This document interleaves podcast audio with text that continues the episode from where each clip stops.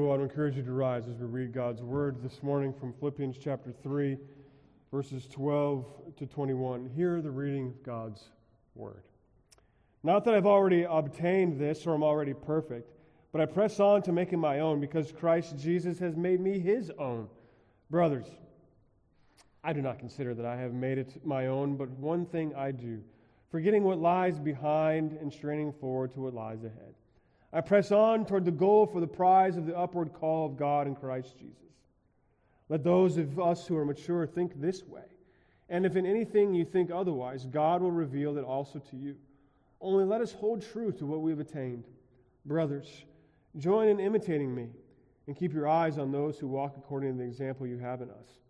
For many, of whom I have often told you, and now tell you even with tears, walk as enemies of the cross of Christ. Their end is destruction their God is their belly, and their glory and their shame, with minds set on earthly things. But our citizenship is in heaven, and from it we await a Savior, the Lord Jesus Christ, who will transform our lowly body to be like his glorious body, by the power that enables him to even to subject all things to himself. The reading of God's word. Thanks be to God. Let's pray. Dear Jesus, we are thankful. We're thankful that you've given us your word. We are thankful that it is your word. And because it is your word, I pray that you would guide your words to these people gathered here this day. That you would take the words that of mine to, to the hearts and the souls, that you would nourish and strengthen, grow and protect, and that we may be more like Christ. So wash over us. Guide us and protect us, we pray. In Jesus' strong name. Amen. You may be seated. We all have goals, don't we? We like goals. They're important. We all set them. We set all kinds of goals. They look and feel different in different seasons of life, I think, however. As a young person, our goals may have been to make the honor roll or all state or all region in some various activity. Our goals may have been as simple as make your bed every day, right? Or maybe that was a goal your mom had for Nonetheless, in our young adult days, perhaps the, the goal was to find that certain special someone that you would spend the rest of your life together and you could have children and a family with. Perhaps it was to find a job that made you happy and fulfilled and satisfied, and, or maybe it was a job to make you lots of money. Goals. We like goals. We set goals for our careers. We set goals for our families, for our marriages, for our church, we set goals for just about anything and everything. We like goals. And we set goals for all sorts of things. This is why we find Paul's writing so easy to read, don't we? Because Paul's pretty straightforward. He says, here's the goal go get it. And we like that because it's very clear instructions. It's a whole lot easier to read that kind of scripture than it is to, let's say, read Numbers, where it's really hard to find the goal, where it's really hard to find what is the point of what the Lord is trying to say to us. Paul pretty much maps it out for us. Here's what's happening. Here's what Jesus has done. Here's how you move forward, right? So Paul's literature and writing is much, much easier. But I want to take it one step further. We like goals. We like Paul's writing because it gives us some control right? We're able to control our goals. We can make the choice to continue and to fulfill our goals. We can also make the choice to, ah, I don't feel like doing that today. But at least it's our control. At least we can have some type of understanding of, of this, right? Makes sense to us. Paul makes sense to us because good Christians, we know what goals are. Because this is what we do. And even here, in this section of Paul's letter to his friends, the goal that Paul is saying is there's the prize. Don't stop running until you get it. Okay. Okay. Because we like that kind of control. Actually, we love that kind of control, especially when it comes to our goals. We're able to control the ways, the means, and even the end. But in this section of the letter, Paul realizes something about himself.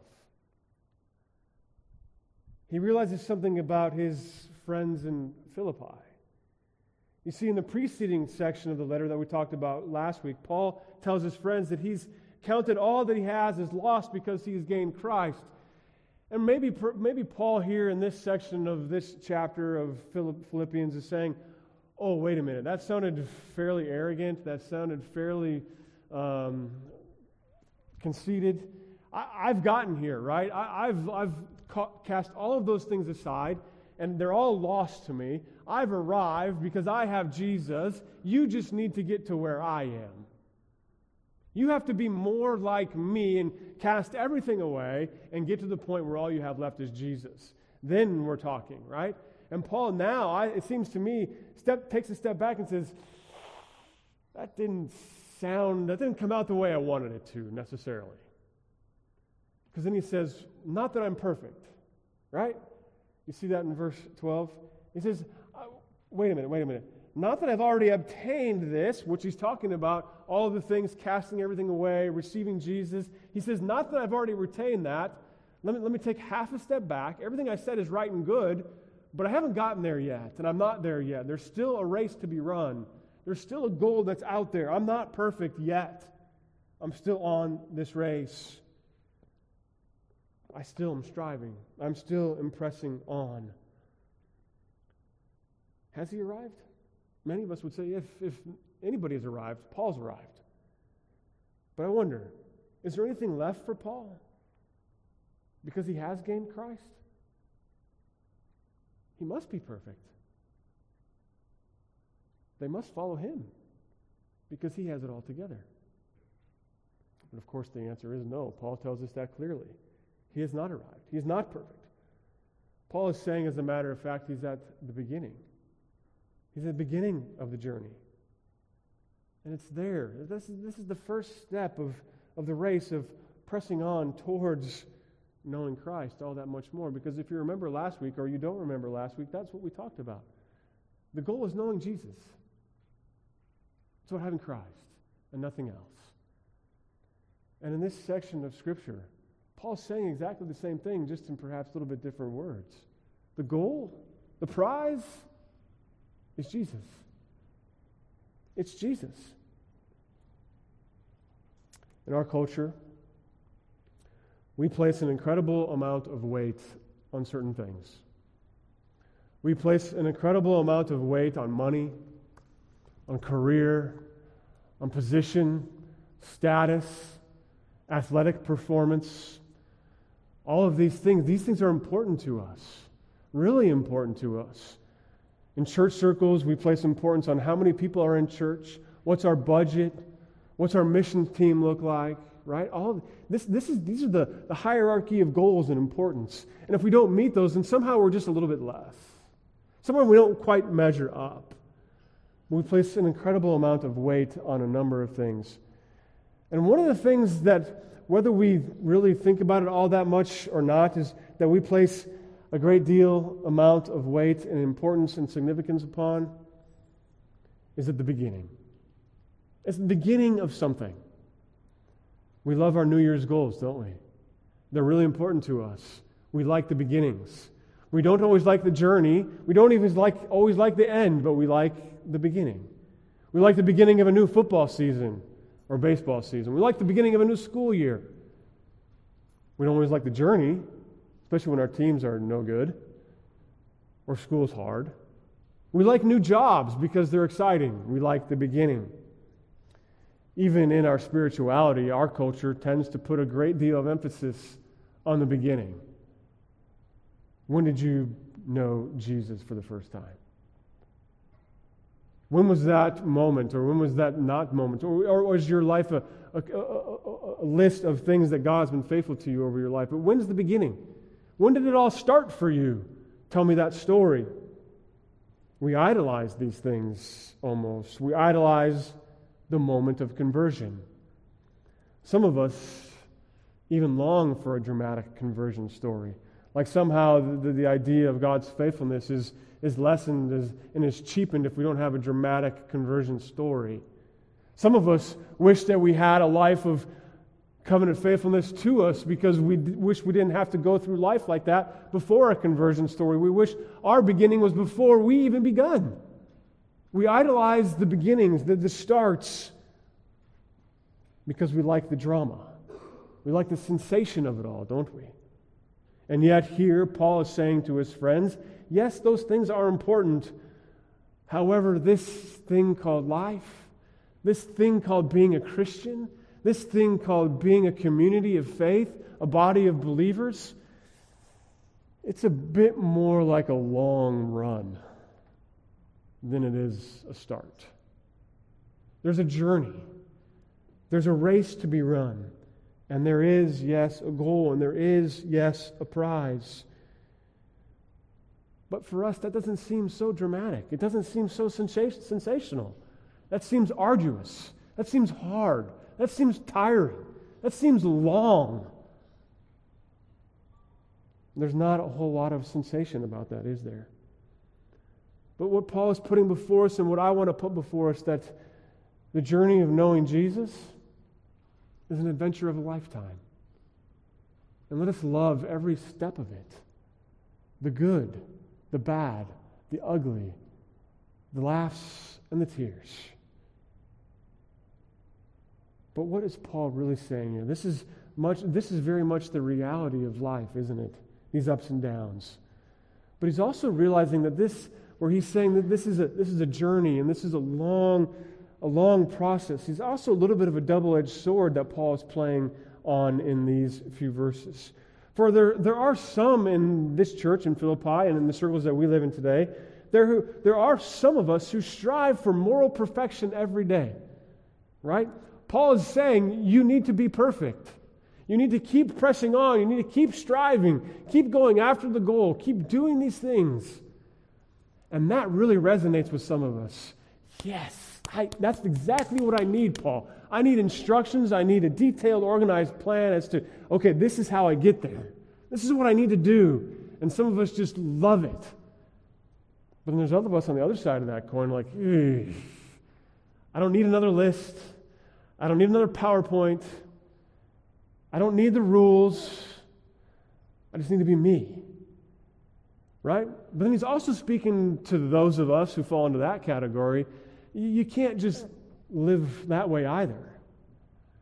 That doesn't always flow correctly. There is grace and there is mercy. But Paul is trying to preach to both sides of the camp. So, what do you do with all this?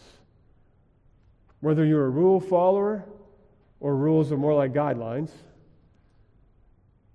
what do we all do with this? What do we do with the clear instruction that Paul says to run this race? Here's a goal pursue after it. Essentially, what Paul is saying to both camps and to us this morning is get in the game, get in the race, run the race. Don't sit on the sidelines. You have to engage. You have to engage your culture. You have to engage your neighbors. You have to engage your community, your workplaces, your jobs, your schools, your churches, your streets. Stop sitting on the sidelines. Engage in knowing Christ. Engage in the community. Engage in service. Engage in being the people that Jesus is transforming and making new. As Christians, we're not supposed to be passive onlookers, just watching the world go by and casting shots at it and saying, That's terrible, that's terrible, that's terrible. I can't believe that's happening. Paul is saying, Engage, love, serve, know one another, know your neighbors, know different opinions, know different perspectives. No stories, know each other, engage. We're not to be passive onlookers in this world around us. We are to be in the mix of those around us. We are to serve those around us. We are to know those around us. We are to serve this church. We are to be in the mix, in the game. Let's just play out what the illustration that Paul is using. Not many of you, I don't think. There's some of you in this room who have. If you've ever been in a competitive race or like run a 5K or a half marathon or a full marathon, and there's lots of people around you, and you're about mile four or five, and it begins to, you get a little lather going up, and the person next to you has got a little lather going up, and you're running next to them, and you're all running hard. And you bump up against the other person, and you're like, ooh. It's not always the most pleasant thing, but we're running the race together. And we're with it, and, and we're engaging, and we're not sitting on the sidelines, but we're on this path. We're, we're, we're going towards that goal of knowing Christ. And so it's that sense in which we're together in this race.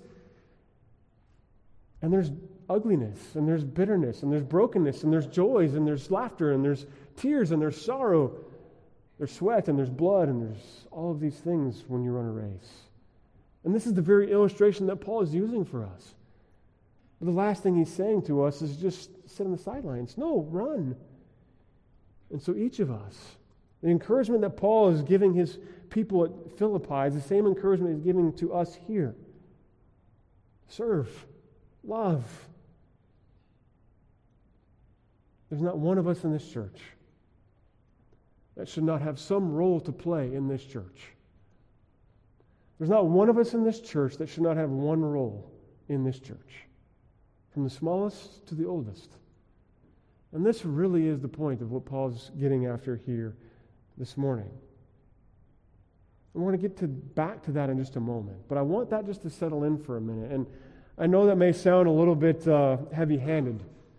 But remember that Paul's letter to the church at Philippi is an encouragement.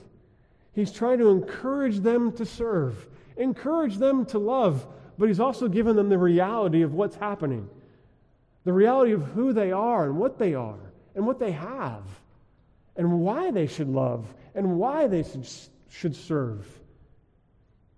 And so, but being engaged then is also asking and answering the question of why should I? Why should I serve? Why should I love? Why should I run the race? Why should I be engaged? I don't want to put in the effort. I don't, I don't want to get messy. I don't want to get dirty. I don't want to get tired. I'm already tired. Why should I help? Why should I serve in nursery or Sunday school? Why should I serve on a committee? Why should I serve on a missions team? Why should I know my neighbor? Why should I invite my neighbor over for dinner? Why should I know their story?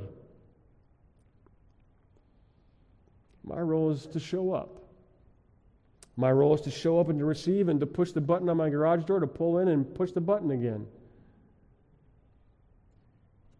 Clearly, Paul is teaching his friends to press on. Press on in the daily adventure of knowing Christ. Be in the game. So, the motivating factor in all of this, what makes this all possible, that motivating factor is the very thing that makes all of Philippians possible. Look at verse 12 with me again. Paul fully acknowledges that he is not perfect, that he's not arrived at perfection. There's still work to be done in his life, and yet he presses on. How? Why? At the very end of verse 12, we get the answer that all of this rests upon. That all of what this letter, all of what this sermon rests upon, Paul gives us the answer straight away.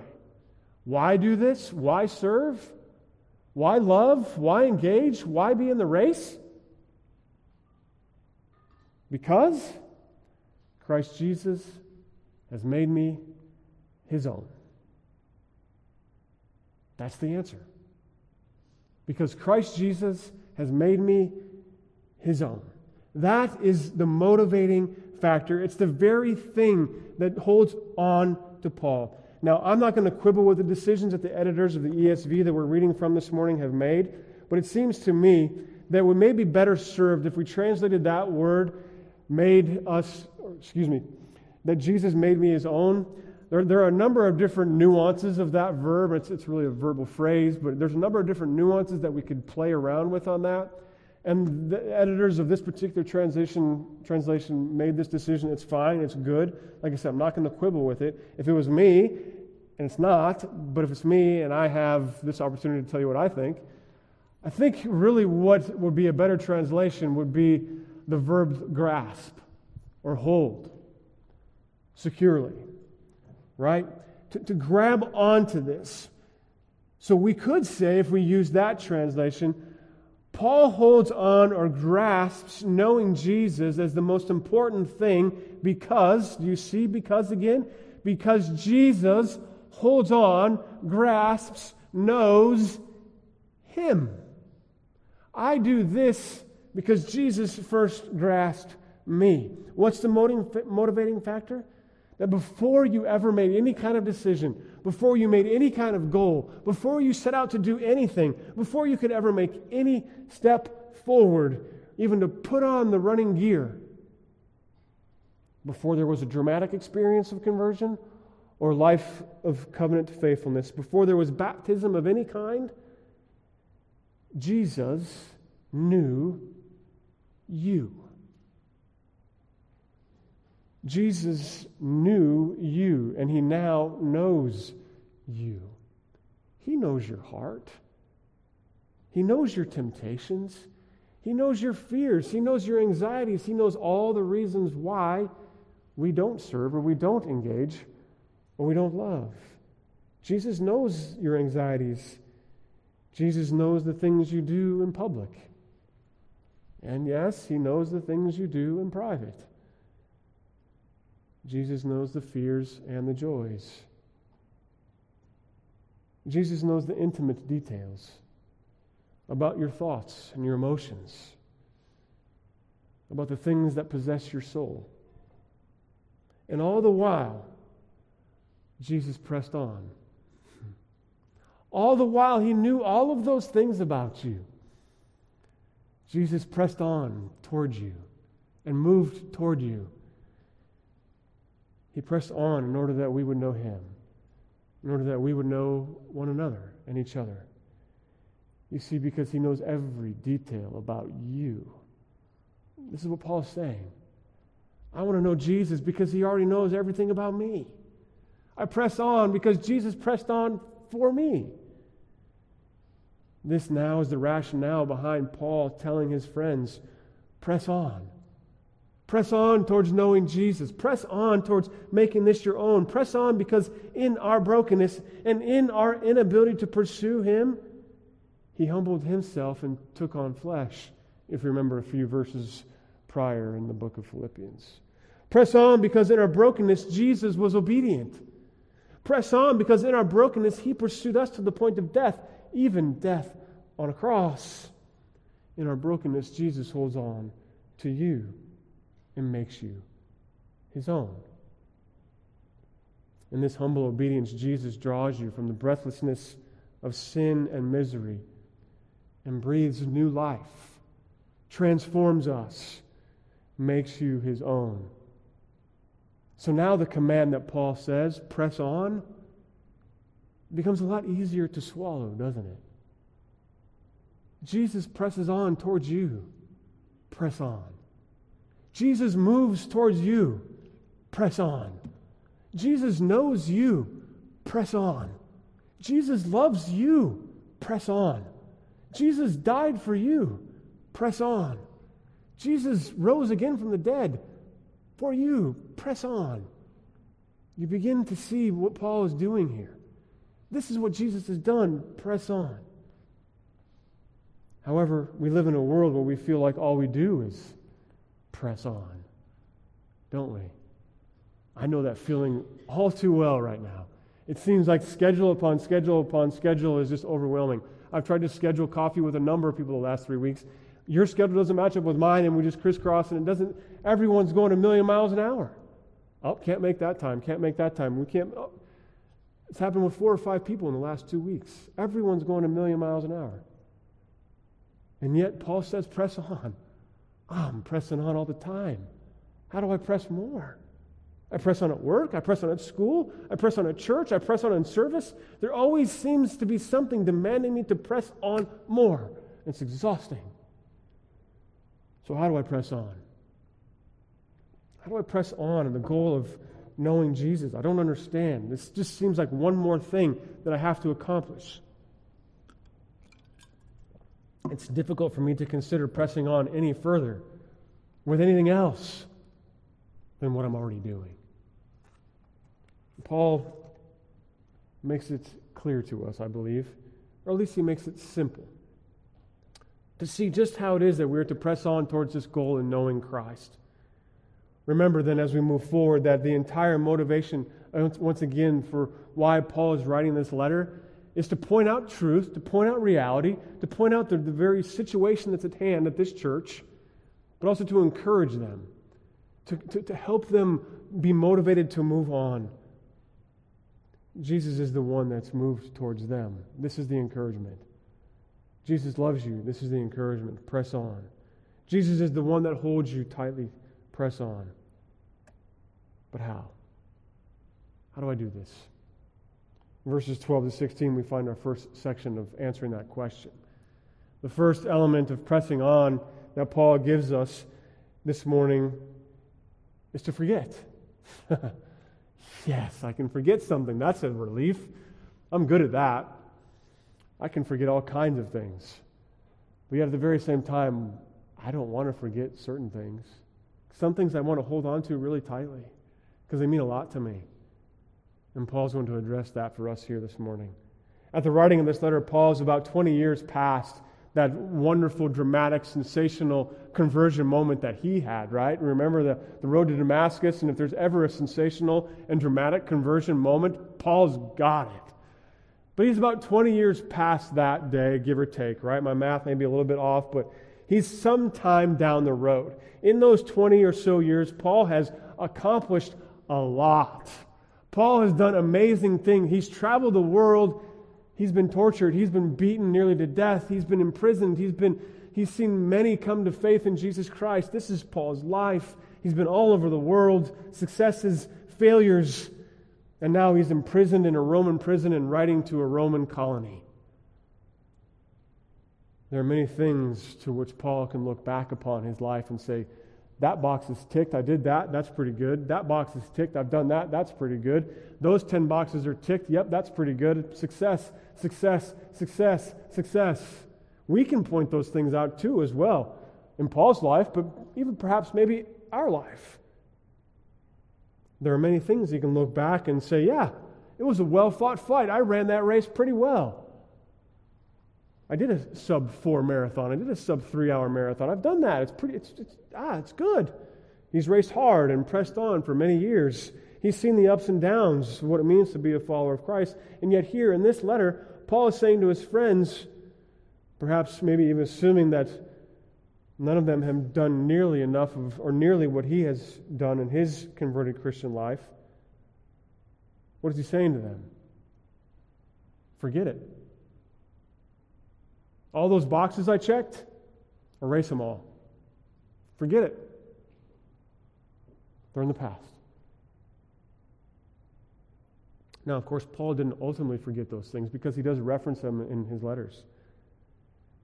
But he's saying the things that make me a supposed success, forget them. He did not constantly think back upon his successes. Yeah, I've done that. That's pretty good. Accomplished that. That group came to know Jesus, planted that church. Oh, yeah, planted that church too, and that one, and that one, and that one. Yeah. But that wasn't his motivation. That, that's not what he dwells upon. He says all those things are in the past. He holds them somewhat closely, but he realizes the race continues. It moves forward, it goes on. He actually goes one step further and says that he actively and consciously chooses to forget those things because there are things directly in front of him that are more important, that require him to press on towards the goal. One commentator says this Forgetting is not a passive loss of memory. No, it is an active, continuous discipline of the mind and heart. Although he did not actually forget the past, he emphatically chose to disregard it. He forcefully rejected it. He openly declared a non observance of his past achievements. This is an, a dagger into our culture of how we like to look at life. We have resumes that tell us how great we are.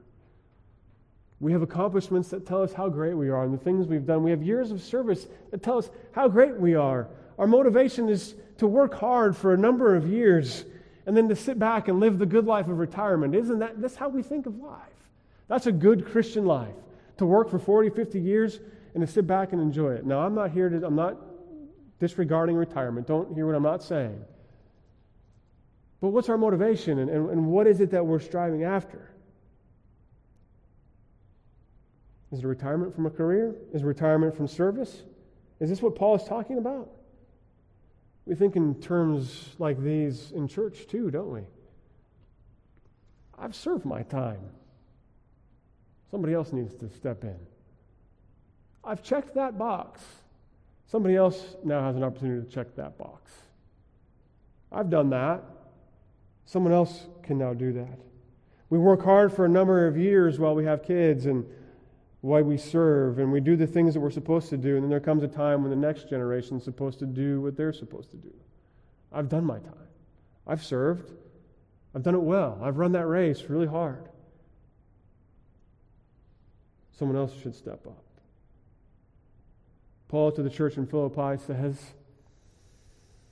You want to know Jesus more intimately? You want to know what it looks like to hold on to Jesus? Press on. Press on. You see, he's chosen to forget those accomplishments. He's chosen to forget all those things and continues to run the race. He is in the game, he's participating. But let me be very clear we never reach the end of serving one another. We never reach the end. We never reach the end of loving one another. We never reach the end of knowing our neighbors, knowing their stories, knowing each other's stories. We never reach the end of serving, of loving, of serving in whatever capacity.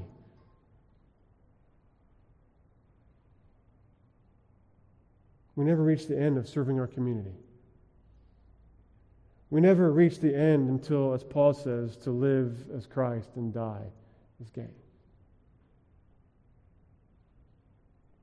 Because to serve and to press on means to know Jesus more intimately. For it's while we serve and as we serve is how we know Jesus more intimately. As we serve his people, the youngest in nursery to the oldest in a nursing home, we serve and we press on because this is what Jesus has done for us. So we forget. And then we focus. If we don't look behind, we have to look somewhere, right?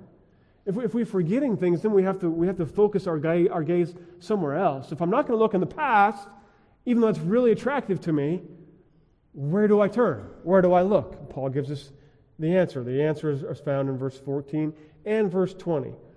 Paul says that we need to focus. So let's just look at those two verses quickly. Paul says, I press on towards the goal for the prize of the upward call of God in Christ Jesus. Then jumping over to 20.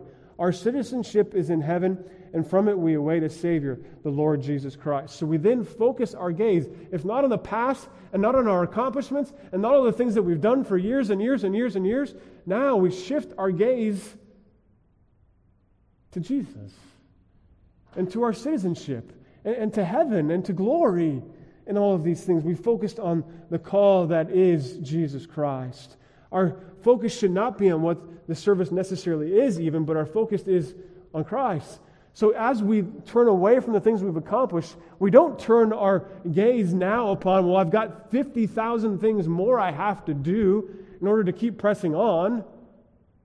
That's not what he's saying. He's not saying, turn away from these accomplishments and turn to tasks. He's saying, turn away from these things that you've done and turn to Jesus. Turn to what your citizenship is. Turn to your hope. Turn to your glory. Turn to the promise that's been given to you. We focus on the fact that we've been called by Jesus and He's made us His own. This is where we begin to, to focus our gaze. This is where we cast our gaze. I've begun running again after some time away, and it's always difficult regaining ground you've lost. Your conditioning is, is difficult, and being away for some time makes it even harder to accomplish these things. I've recently set some goals for myself. Some I have met, and others I'm still pressing on towards achieving. One of those goals, and I'll just be honest with you, is, is running a 5K in under 24 minutes. That's about an eight minute mile pace, which for an old man, that's, that's moving pretty good. I'm almost there, not quite, but getting there. I'm getting close, but we'll see. But I have my eyes set on something that I have not yet attained. And Paul is saying a similar thing. Set your gaze upon something that you have not yet attained. Not on a task, not on a job, not on a committee. All those things are very important and we need to do those things. Where is our gaze cast? It's in our eternal relationship and reward and award with being a citizen of the city of God. You see, Paul is writing to this Roman colony in the Roman Empire. And they're struggling with this idea of citizenship. Where do we belong? Where do we, where do we fit in? How do we get there? And Paul is saying, don't even look there. Look to the citizenship that you really and truly have as members of the family of Jesus Christ. He's saying to them, You're not defined by your Roman citizenship. You're not defined by your American citizenship or your desire to be an American citizen. You're not defined by the politics. You're not defined by the flag. You're not defined by some banner. You're defined by Jesus Christ because he has grasped you and made you his own. This is who you are. So press on. Press on because the goal then is, is, is, is heaven. Right? Is that what he's saying? We press on because we're formed by the Lord Jesus himself. Then he says, you know what? Heaven may not exactly look like what me, we may even think it looks like. For what does he say here at the end of chapter 3? But our citizenship is in heaven, and from it, from heaven, we await a Savior who will come and transform our lowly body to be like his glorious body. Heaven's coming back here to take our lowly, defeated, tired, aching bodies and make them something new, to remake them, to make them something altogether glorious, just as Jesus' lowly and humble body was placed into a grave and was risen from that grave and has received a glorious body, so too we, in our tiredness, in, in, in our lowliest state of sin and misery, we too will be transformed and made new. And that's the glorious promise of heaven that Jesus will return and restore and remake and renew all things, including our bodies, this world, and all of these things. This is the promise that we have. This is what we strive towards. This is what we know. So when we think of the end, the goal, how many of us think as heaven is the culmination? once we get to heaven, everything will be great. But the image that Paul is presenting to us is that the goal is not heaven, but a renewed creation, a new relationship, a new body, a new earth, a new community, a new relationship. The end is renewal, the end is restoration. The goal is all things new as citizens of the city of God here, together forever with the Lord God Almighty. This hope of being formed into renewed creation allows us to face the lowliness and the difficulty and the tiredness then of our existence. So our focus goes from the things to a person to a hope. Not to the frailty of our bodies or the frailty of our relationships or to the frailty of our emotions, or even the totality of life. All of these things are formed into something new, into something glorious. So, why do we press on? Because we have that hope, because we have that truth, because we have that kind of Savior. Friends, press on. Press on because Jesus has pressed on towards you. Press on because He has made you His own and He gives you a hope. And He's made you His own as a citizen of His family, of His kingdom, of His city. Let us await that hope. Let's press on to that goal. Amen. Amen. Let's pray. Dear Jesus, we thank you that you have indeed pressed on, that you have known us, that you know us, and you will continue to know us. Thank you that you've given us your life, your death, and your resurrection. And we look forward to the day when you will make all things new. May that day come quickly, Lord Jesus. Come this day. But if it's not this day, give us strength to press on. May we remember that you pressed on towards us. In Jesus' strong name we pray. Amen.